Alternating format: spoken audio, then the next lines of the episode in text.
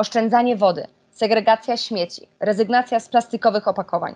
Czy możemy zrobić coś jeszcze dla środowiska? Odpowiedź jest prosta. Oczywiście, że tak. Przekonaj się, jak niewiele potrzeba, aby nasze życie było zgodne z naturą. Już małe zmiany domowych nawyków mają znaczenie. W każdym odcinku tego podcastu usłyszysz, co możemy zrobić, by pomóc środowisku, a jednocześnie żyć zdrowiej i bardziej świadomie.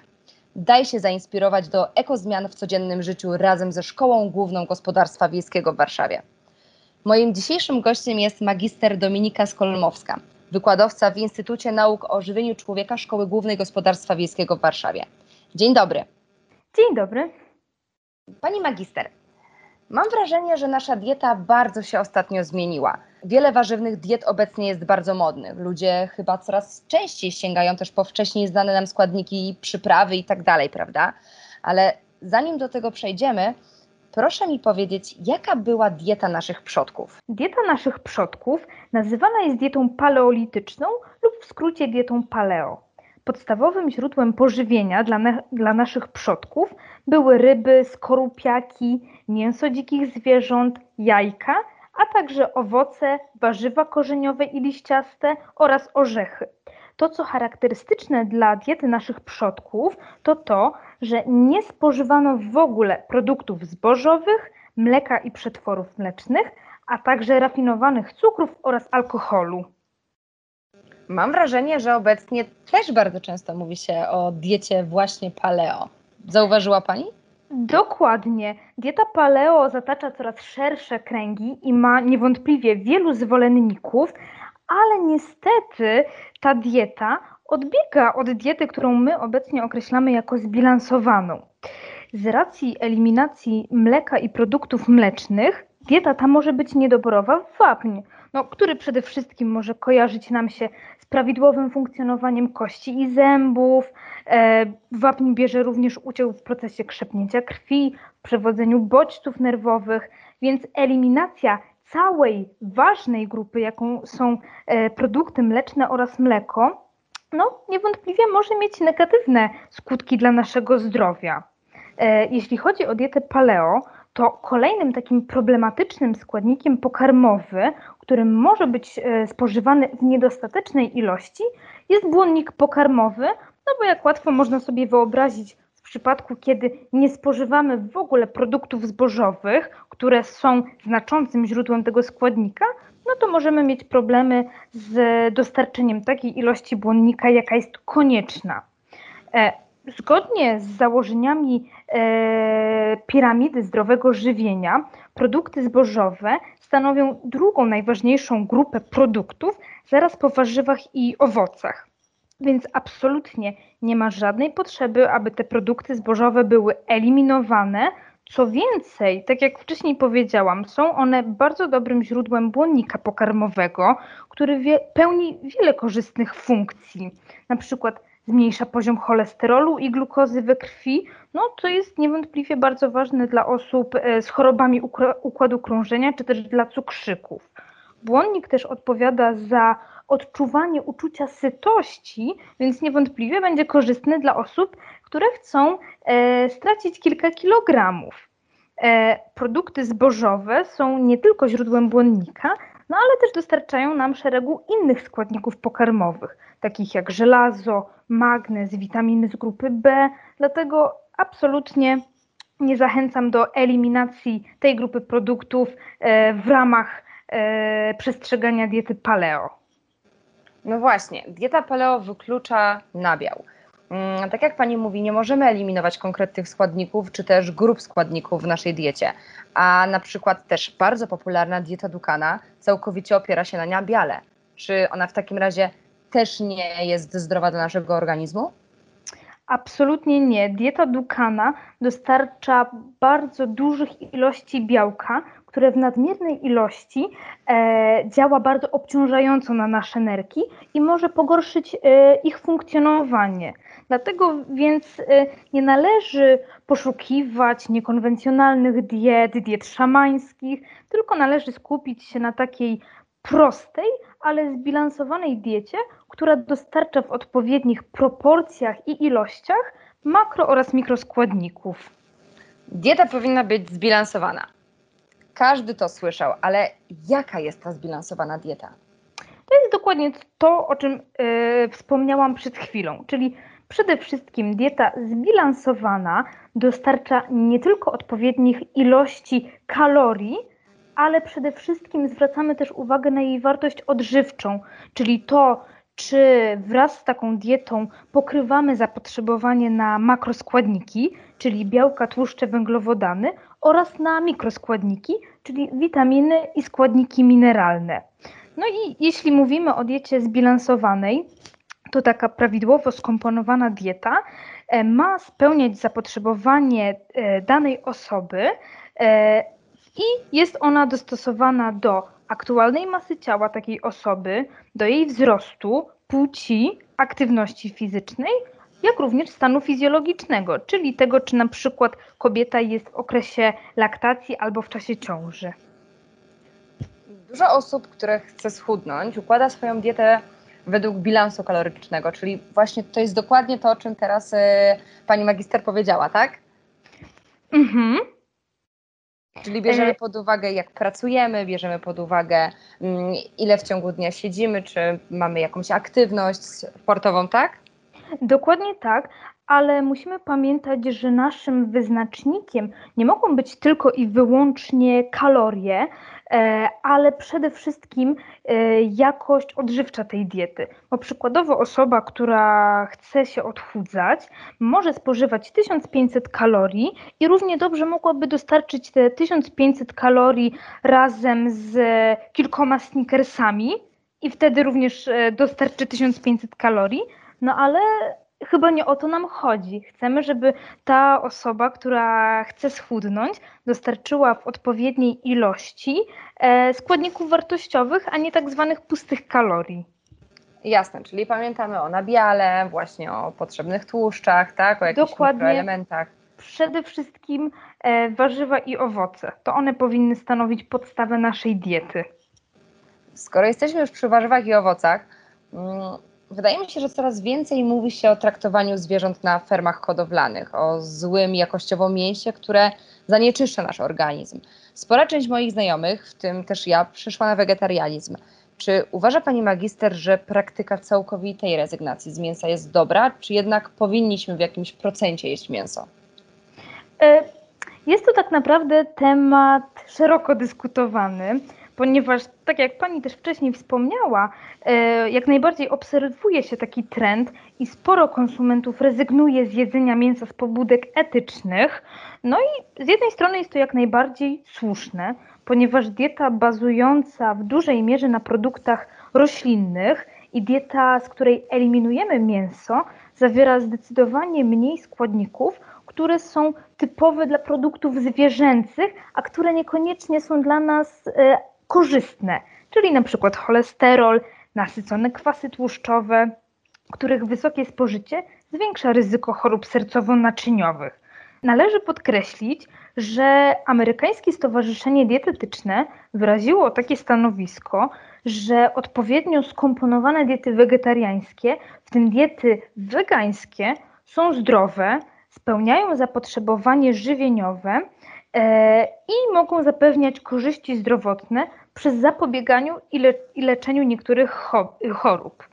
E, warto także wspomnieć, że te diety wegetariańskie, jeśli są odpowiednio zbilansowane, są odpowiednie dla osób na wszystkich etapach życia, włączając w to dzieci, kobiety w ciąży, kobiety karmiące piersią.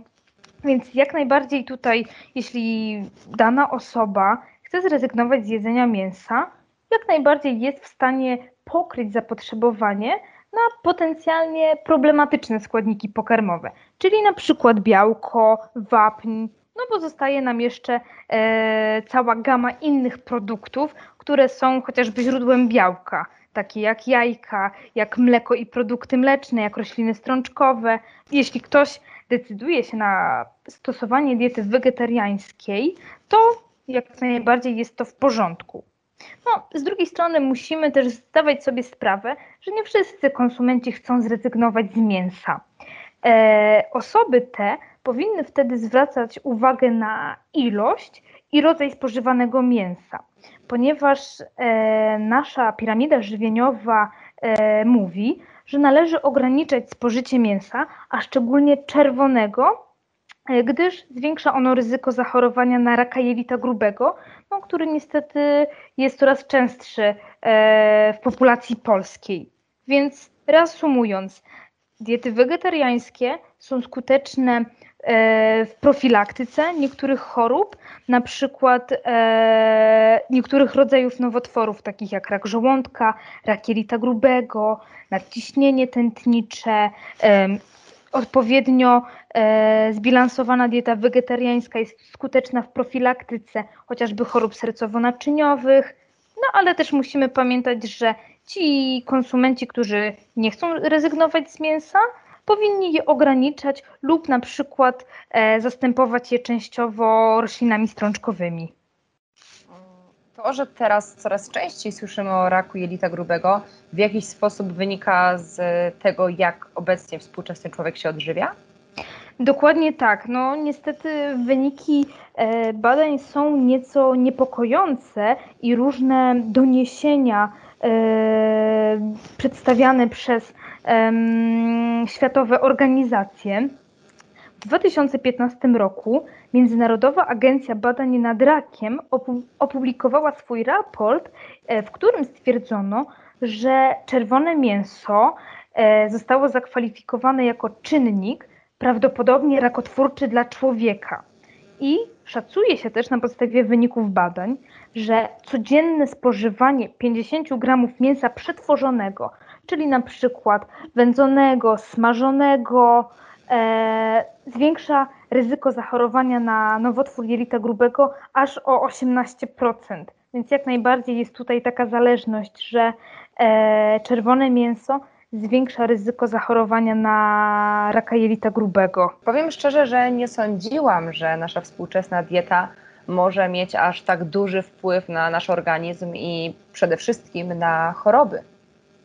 Zdecydowanie tak. Istnieje cała rzesza chorób dietozależnych, których dieta e, oraz e, szeroko rozumiany styl życia, czyli aktywność fizyczna, spożywanie alkoholu, palenie papierosów, znacząco wpływa na ryzyko wystąpienia niektórych chorób, chociażby otyłości, cukrzycy typu drugiego, chorób sercowo-naczyniowych, czyli różnego, różnego rodzaju incydentów, takich jak zawał, udar, miażdżyca. Więc musimy mieć na uwadze, że choroby cywilizacyjne, tak jak już przed chwilą wspomniałam, cukrzyca, otyłość, choroby sercowo-naczyniowe są szczególną plagą w krajach rozwiniętych, takich jak Polska.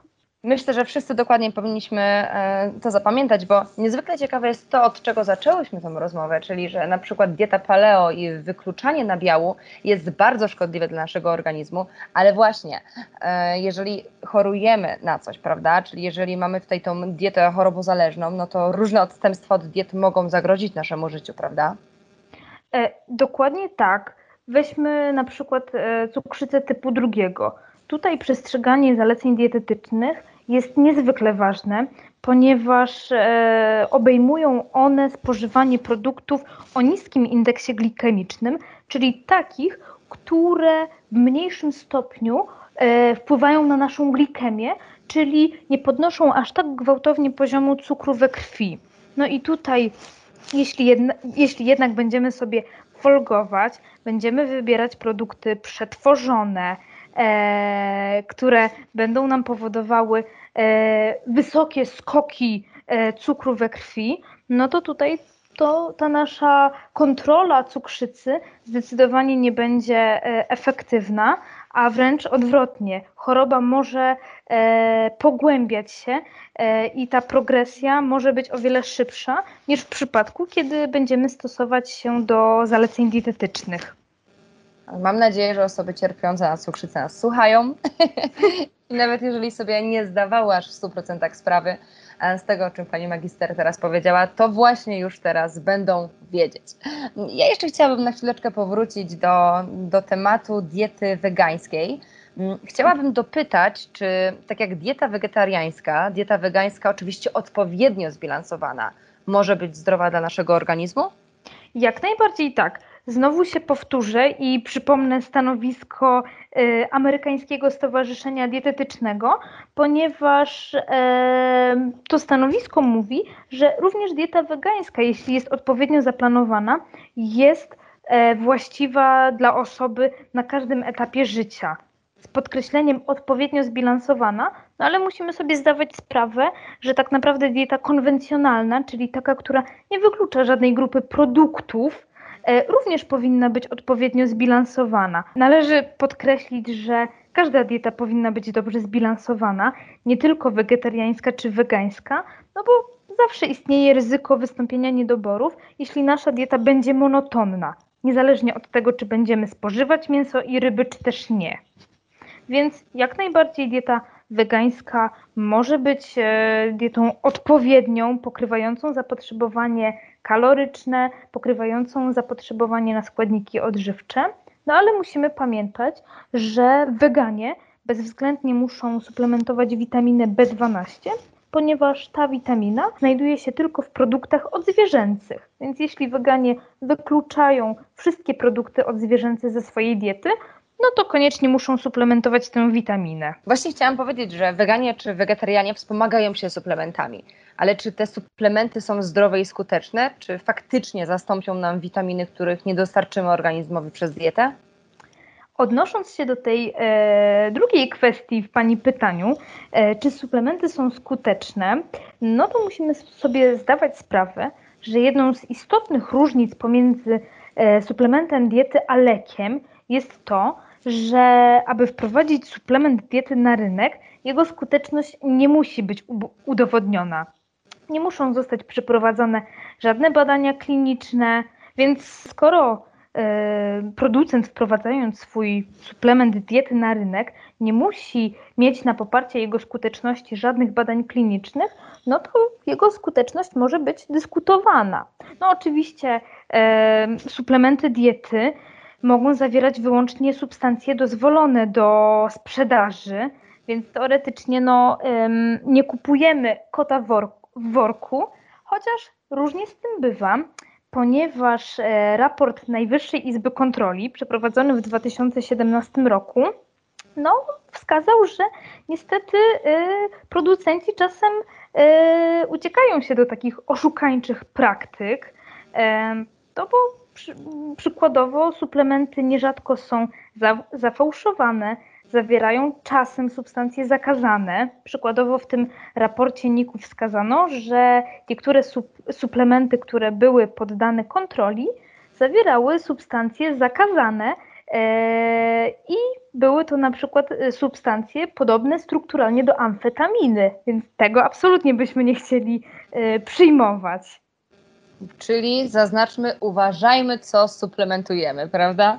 Dokładnie tak. No, tak jak wcześniej już e, powiedziałyśmy, w uzasadnionych sytuacjach suplementacja może okazać się konieczna. W przypadku e, wegan, którzy bezwzględnie muszą przyjmować e, suplementy witaminy B12, albo tak jak prawie wszyscy Polacy e, muszą suplementować witaminę D, ponieważ e, ta ekspozycja na słońce raczej jest niewystarczająca, bo mimo iż e, ta synteza skórna witaminy D może być efektywna w okresie od e, maja do września, no to niestety kto z nas jest e, na słońcu codziennie w godzinach 10-15 z odsłoniętymi nogami i rękami.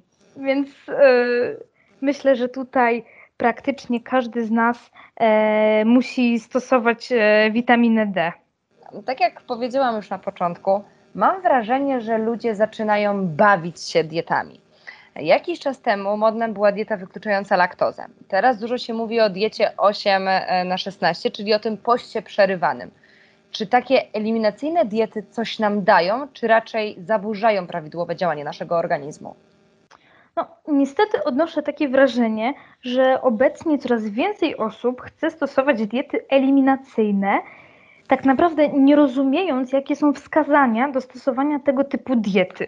No, podstawowym założeniem diety eliminacyjnej e, jest wyłączenie z posiłków albo ograniczenie nietolerowanego składnika. Więc e, co się z tym wiąże? eliminujemy lub ograniczamy wybrane grupy produktów spożywczych. Taka dieta powinna być stosowana w bardzo kon konkretnych przypadkach.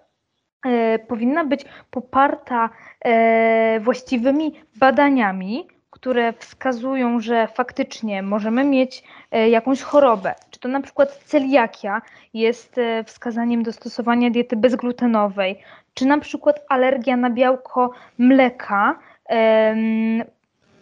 uzasadnia wykluczenie mleka i produktów mlecznych z naszej diety, a niestety coraz więcej osób e, na własną rękę próbuje e, wykluczać poszczególne produkty e, ze swojej diety, no i niekoniecznie ma to dobre skutki, lub mówiąc wprost, ma to bardzo negatywne skutki zdrowotne. E, myślę, że producenci bardzo cieszą się z takiego trendu, że coraz więcej osób poszukuje takich diet alternatywnych i bawi się na własną rękę w wykluczanie mm, czy to na przykład glutenu, czy laktozy, chociaż tak naprawdę przeważająca e, większość naszego społeczeństwa nie potrzebuje e, spożywać produktów bezglutenowych, bezlaktozowych. A pani magister, co i ile powinniśmy pić? Czy faktycznie nasz organizm potrzebuje codziennie około 2 litrów wody? E, jak najbardziej tak. I warto pamiętać, że te sławne 2 litry wody jest tak naprawdę takim naszym bazowym, dobowym zapotrzebowaniem na płyny. To znaczy, w przypadku, kiedy jesteśmy narażeni na jakieś ekstremalne czynniki środowiskowe, czyli na przykład bardzo wysoka temperatura, bardzo wysoka wilgotność, kiedy intensywnie się pocimy, duży wysiłek fizyczny, kiedy też no, to pocenie jest zdecydowanie większe niż kiedy siedzimy przed biurkiem e, przez 8 godzin, e, to takich przypadkach zdecydowanie nasze spożycie wody powinno być większe, ale jeśli e, nie jesteśmy poddawani tak e, ekstremalnym czynnikom, to przyjmuje się, że kobiety powinny pić około 2 litrów wody, czyli około 8 szklanek w ciągu dnia, natomiast mężczyźni nieco więcej, bo około 2,5 litra wody, czyli około 10 szklanek. Ważne jest to, E, żeby wiedzieć, jak prawidłowo powinniśmy pić wodę. Jeśli wypijemy jedną szklankę wody duszkiem, nie trudno się domyślić, jaki będzie efekt, bo po prostu bardzo szybko udamy się do toalety. Ważne jest to, aby wodę pić małymi łyczkami, tak by e, faktycznie e, ugasić pragnienie. No ale pamiętajmy, że dozwolone są też inne płyny, takie jak kawa, jak herbata, więc y, jeśli ktoś ma problem z piciem wody, to nie zachęcam, aby zastępował wodę kawą czy herbatą, ale na przykład urozmaicał sobie e, wodę poprzez dodatek, czy to na przykład plasterka e, owoców, czy przez dodatek e, mięty, czy imbiru. No właśnie, jest jeszcze kawa i herbata, ale czy one wypłukują minerały z naszego organizmu? W końcu niech pani magister odpowie na ten odwieczny spór. to jest troszeczkę mit, że kawa i herbata e, wypłukują składniki mineralne, czy też nas odwadniają, ponieważ no, badania wskazują, że tak naprawdę kawa i herbata nie powodują większej e, diurezy, czyli mm, oddawania moczu niż, e, niż inne płyny. Więc raczej zdementowałabym ten mit. A jak alkohol wpływa na nasz organizm? No, przede wszystkim musimy pamiętać, że alkohol jest substancją psychoaktywną, e, która wpływa na nasz ośrodkowy układ nerwowy. No i niestety wysokie spożycie alkoholu e, wiąże się ze zwiększonym ryzykiem nowotworów, wystąpieniem marskości wątroby, uszkodzeniem trzustki, no, czy też e, większą wypadkowością. E, Warto również wspomnieć o takim ciekawym aspekcie, jeśli chodzi o spożycie alkoholu, ponieważ wyniki badań wskazują, że wśród osób, które umiarkowanie piją alkohol, odnotowuje się niższe wskaźniki umieralności na chorobę wieńcową niż w przypadku osób, które piją intensywnie lub nie piją wcale. Więc to jest dla nas szczególnie ciekawe, ale oczywiście nie jest to przesłanka, aby e, pić alkohol w bardzo dużych ilościach czy w dużych ilościach.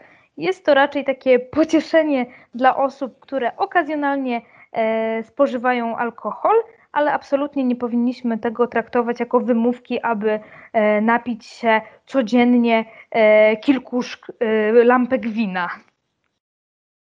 Mam jeszcze jedno pytanie dotyczące sprawy, która od dawna mnie nurtuje. To znaczy, co jeść na śniadanie? Dużo się teraz mówi o śniadaniach białkowo-tłuszczowych. Inni znowu mówią, że nie można jeść nabiału, więc może pani magister w końcu mi odpowie, co na śniadanie powinno się jadać.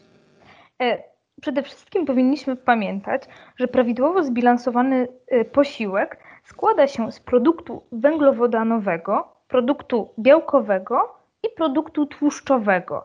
Więc dla mnie takim idealnym e, posiłkiem na śniadanie mogłaby być owsianka, czyli mamy tutaj płatki owsiane jako źródło węglowodanów złożonych. Mamy e, mleko, czy to krowie, czy na przykład napój e, roślinny wzbogacany w wapń, więc mamy tutaj też e, źródło wapnia, e, źródło białka, no i na przykład dodatek owoców, jakie lubimy.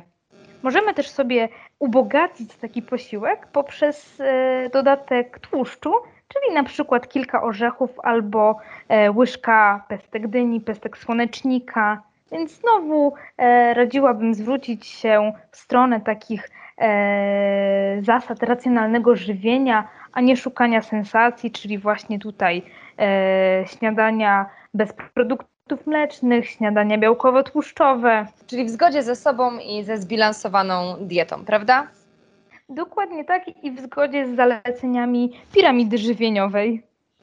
Pani magister, to w takim razie jakby mogła Pani jeszcze na koniec e, raz krótko podsumować i powiedzieć, jak powinien odżywiać się współczesny człowiek? E, Przede wszystkim współczesny człowiek powinien szczególną uwagę przykładać do spożycia warzyw i owoców, ponieważ to one powinny stanowić podstawę naszej diety. No i oczywiście e, najlepiej, żeby te warzywa i owoce były jak najmniej przetworzone, świeże, sezonowe, więc to jest to, na co zwraca się uwagę.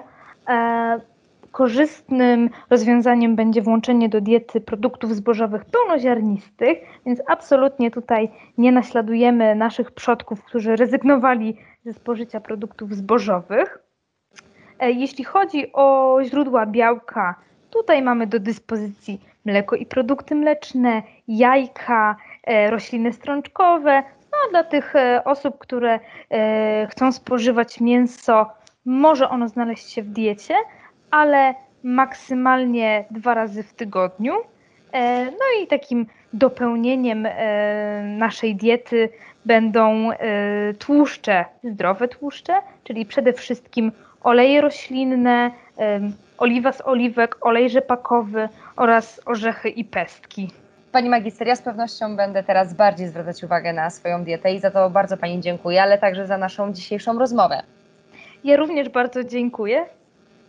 Moim dzisiejszym gościem była magister Dominika Skolmowska, wykładowca w Instytucie Nauk o Żywieniu Człowieka Szkoły Głównej Gospodarstwa Wiejskiego w Warszawie.